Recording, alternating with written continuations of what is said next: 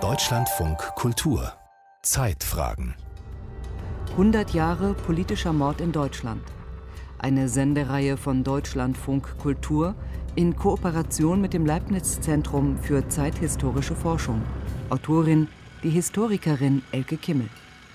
Folge 3 Der Kampf gegen Hetze in Presse und Öffentlichkeit. Aufgrund der Verordnung des Reichspräsidenten vom 29. August 1921 hat der Reichsminister des Innern das Erscheinen folgender Zeitungen auf die Dauer von 14 Tagen verboten. Das Deutsche Abendblatt Berlin. Das Deutsche Tageblatt Berlin. Die Deutsche Zeitung Berlin. Das Deutsche Wochenblatt Berlin-Friedenau. Das Spandauer Tageblatt Spandau. Den Miesbacher Anzeiger Miesbach Oberbayern. Völkischer Beobachter Münchner Beobachter München. Süddeutsche Zeitung Stuttgart. Und Hamburger Warte Hamburg. Drei Tage nach dem Mord an Matthias Erzberger reagiert die Reichsregierung, die katholische Zentrumspartei, SPD und Liberale mit Zeitungsverboten. Die Mordpresse werde verboten, schreibt die Freiheit, die Zeitung der unabhängigen Sozialdemokraten. So hatte etwa der Miesbacher Anzeiger am 5. Juni 1921 ganz unverhohlen gedroht, Vielleicht geht einmal dem Volke die Geduld aus, und es wird alle diejenigen, die andauernd das bayerische Volk bei der Entente verkaufen, nach der Art traktieren, wie in Italien die Faschisten dem internationalen Gesindel den Respekt vor der Heiligkeit einer Nation beibringen. Am 30. August 1921 verbietet Reichspräsident Friedrich Ebert ehemaligen Reichswehrangehörigen das unberechtigte Uniformtragen. In Berlin untersagt das Polizeipräsidium die Abhaltung von Sedanfeiern. Denn die Nationalisten feiern nach wie vor, wie im Kaiserreich, den Sieg über Frankreich 1871. Weitere Verbote sollen folgen.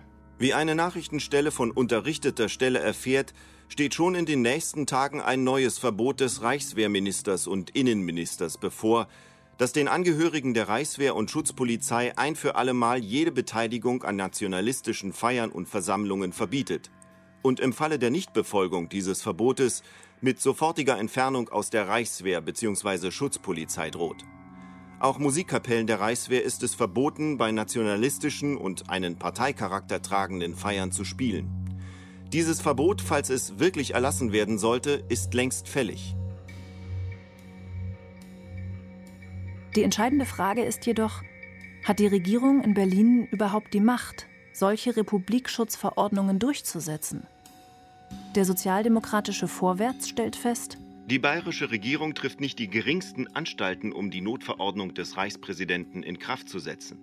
Sie hält dagegen ihren eigenen, ausschließlich gegen links wirkenden Ausnahmezustand aufrecht, dessen Beseitigung von Berlin aus dringend nahegelegt worden ist. Militärverbände, der Reichsoffiziersbund, der Nationalverband der Offiziere, der Deutsche Offiziersbund, protestieren gegen die Verbote der Hetzpresse und bezeichnen sie als Einschränkung der Pressefreiheit. Im Zusammenhang mit der von uns schärfstens verurteilten Ermordung des Abgeordneten Erzberger geht durch die deutsche Öffentlichkeit eine neue Welle der Verhetzung gegen alles, was früher dem Vaterland als Soldat gedient hat. Wir erheben schärfsten Einspruch gegen dieses staats- und volksgefährliche Treiben. Der sozialdemokratische Vorwärts kontert. Er vergleicht die Verordnungen zum Republikschutz mit der Einschränkung der Pressefreiheit im Kaiserreich. Damals war es verboten, die Wahrheit zu sagen. Heute soll es erlaubt sein, die Mehrheit des deutschen Volkes so viel und so gemein zu beschimpfen, als man Lust hat und fertig bringt. Deswegen musste die Unterdrückung der Presse damals bekämpft werden. Heute handelt es sich um den Schutz der anständigen Presse, ganz gleich welcher Richtung, gegen unsaubere und gemeingefährliche Reptile. Wie das Verbot einer Zeitung unterlaufen werden kann, demonstriert der Miesbacher Anzeiger. Dieses Blatt erscheint unter neuem Namen Miesbacher Tageblatt.